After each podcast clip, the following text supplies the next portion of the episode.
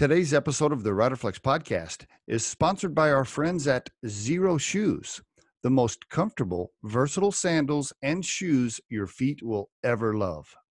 Enjoy the fun and benefits of natural barefoot movement everywhere you go. Learn more about them at xeroshoes.com. And on today's episode of the Riderflex podcast, contract negotiations, employment negotiations, we see those all the time here at recruiting and consulting firm Riderflex. In fact, I see them crash pretty often. And so I want to give you some tips around it. Two topics timing and tone. Timing and tone. So, first, timing. You know, there are certain things you're chatting about early in the interview process that are big topics, right? The location of the job, maybe whether or not they have health care, those things usually got covered somewhere in the interview process, maybe before you even got the verbal offer. So hopefully the big topics, the things that are a quote must have for you, have already been discussed. The little stuff is what I want you to be careful about the timing around when you ask for the little things. I would encourage you to wait until you get a written offer. Wait until the written offer is in your hands everybody at the office is completely in love with you, they're ready to hire you, then you can bring up the small things, whether or not maybe the cell phone is covered. I don't know what airline you get to fly on, whether or not you have a gym membership, you know, maybe some of the smaller things. Bring that up after you get the written offer in your hands. I wouldn't get too crazy with small requests before you get a written offer. Okay. Now, the tone, right?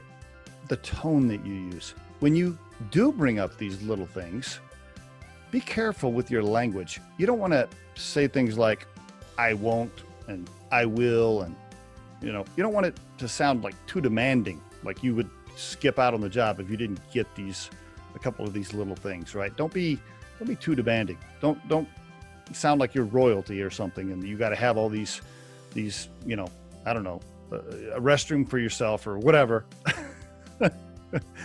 the small stuff, just be really careful with the tone you're using.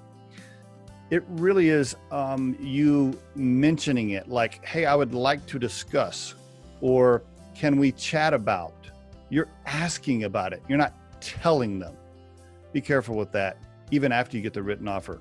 Those are the two biggest areas I see mistakes in the timing of when somebody asks for something and the tone that they use.